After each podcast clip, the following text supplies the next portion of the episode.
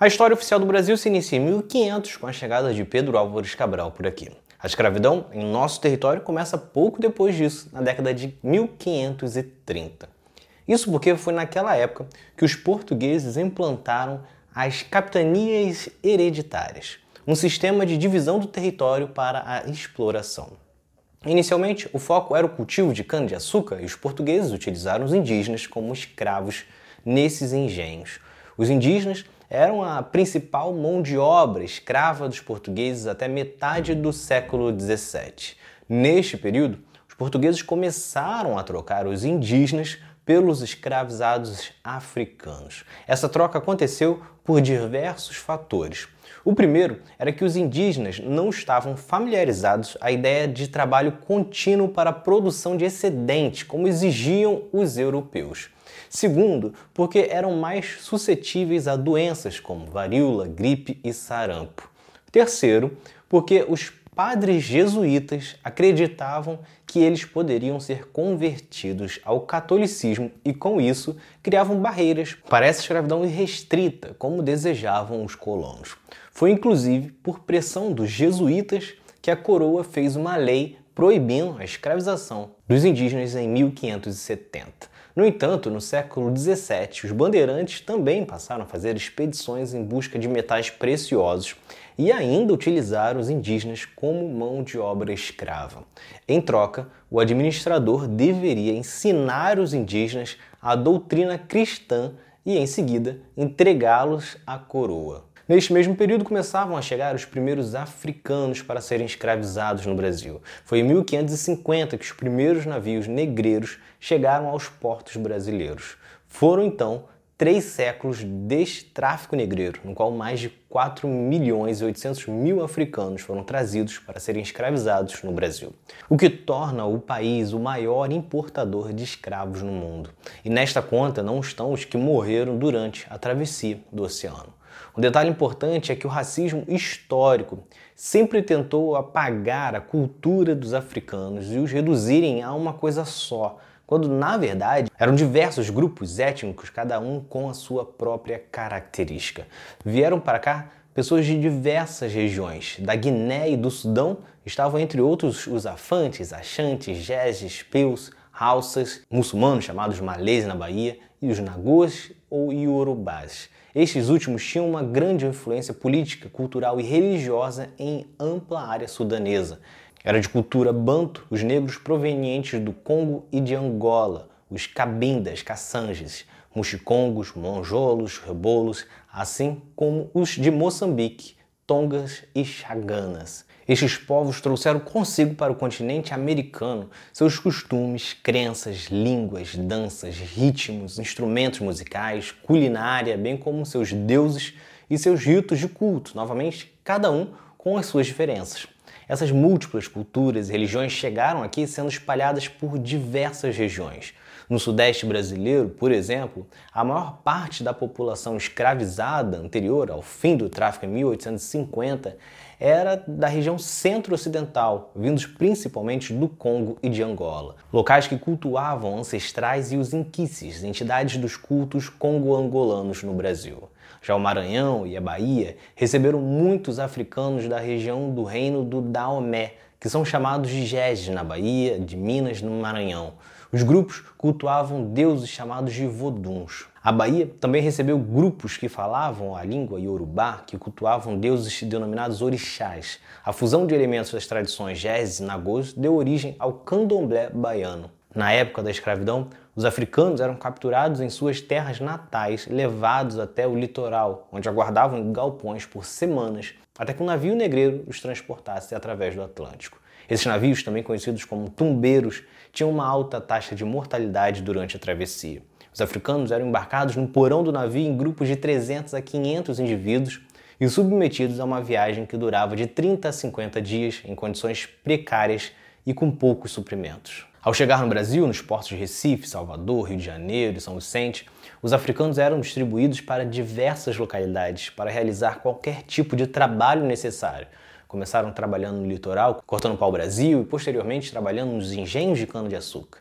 Depois foram levados para o interior do território e regiões mais distantes para trabalhar na mineração, criação de gado, cultivo de cacau, charqueadas, exploração das drogas do sertão e em serviços domésticos, como também construções públicas e comércios e gêneros alimentícios. Exploração das drogas do sertão, em serviços domésticos, construções públicas e comércio de gêneros alimentícios. O trabalho dos escravizados inicialmente foi utilizado para atender às demandas da produção de açúcar nos engenhos. Eram mais de 20 horas por dia de trabalho, marcado ainda pela violência dos senhores e autoridades coloniais. Engenhos grandes chegavam a possuir 100 escravizados que dormiam no chão duro da senzala e lá eram monitorados para evitar que fugissem. A alimentação era pobre e insuficiente. Os escravizados rurais eram também responsáveis pela produção do cana-de-açúcar, do algodão, café, tabaco e extração de metais preciosos destinados à exportação, o que sustentava a colonização.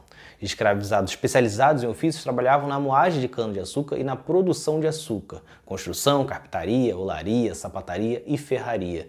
Durante o século XIX, muitos escravizados também trabalhavam como operários em nossas primeiras fábricas. Enquanto isso, escravizados domésticos desempenhavam uma ampla variedade de tarefas, incluindo carregar água, retirar lixo, transportar cargas de seus senhores em redes, cadeiras e palanquins. Durante o período da escravidão, muitos eram submetidos a condições extremamente brutais. Alguns eram acorrentados ou usavam máscaras de ferro, como a máscara de Flandres, para evitar a ingestão de diamantes ou álcool e prevenir suicídio por ingestão de terra. A violência física era usada para incutir medo nos escravos e evitar rebeliões.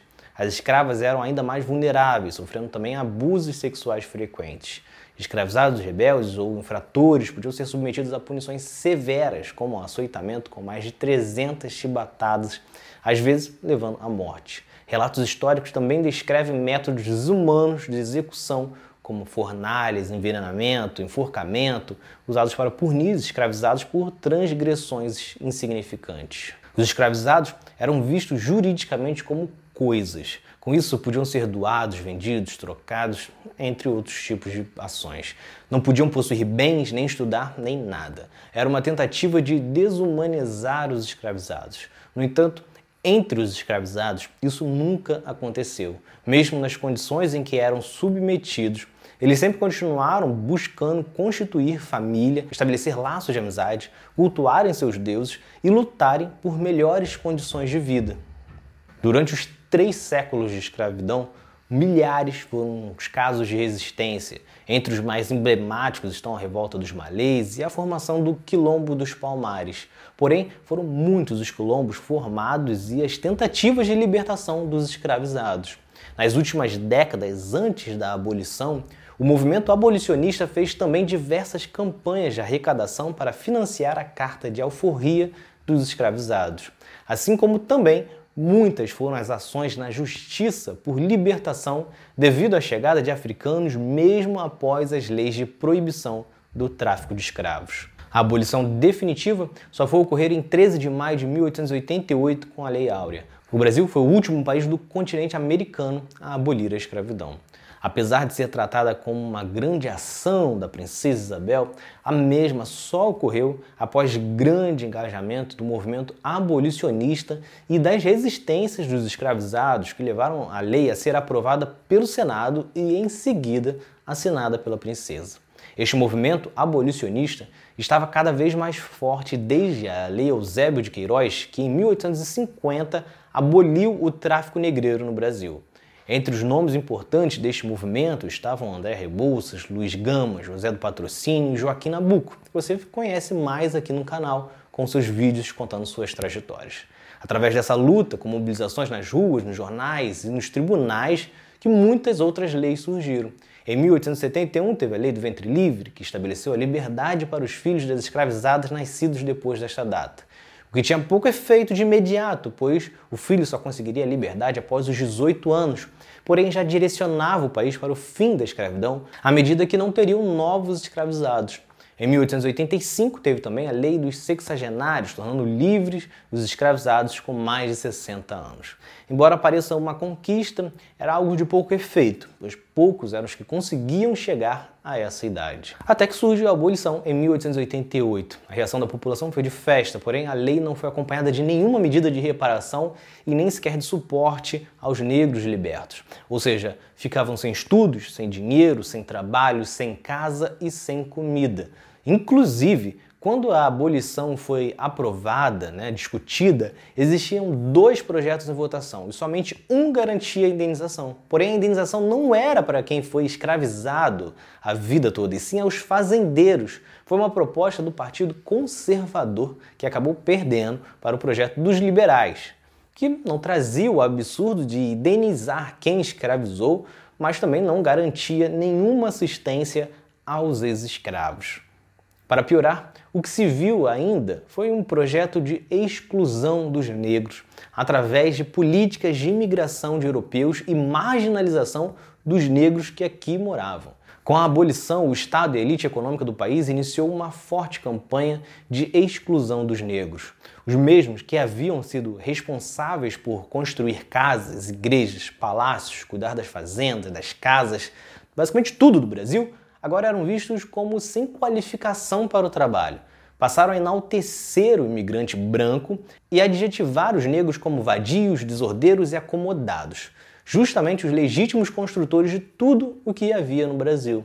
Além de todo esse preconceito implementado no discurso, se viu também na prática uma política de embranquecimento através da República. Os primeiros governos republicanos passaram a incentivar a imigração de europeus, enquanto buscava proibir o desembarque de negros e asiáticos no Brasil. A justificativa era que os brancos europeus eram a real ascendência dos brasileiros. Com isso, os fazendeiros, em especial os cafeicultores, ganharam uma compensação, a importação de força de trabalho europeia financiada pelo poder público. Ainda na Primeira República, o decreto número 528 de 28 de junho de 1890 determinava que a entrada de pessoas da África e da Ásia no país só ocorriam com autorização especial do Congresso. Já o decreto de lei número 7967 de 1945 sobre a política migratória do Brasil estabelecia que o ingresso de imigrantes no país deveria se dar observando a necessidade de preservar e desenvolver na composição étnica da população as características mais convenientes de sua ascendência europeia. Ao mesmo tempo, ocorriam diversas perseguições das práticas de samba, capoeira e religiões africanas, o que forçava que tudo isso ocorresse de forma escondida. Outra forma de perseguição aos negros, mas que vinha disfarçada de um cuidado social, ocorreu através dos higienistas.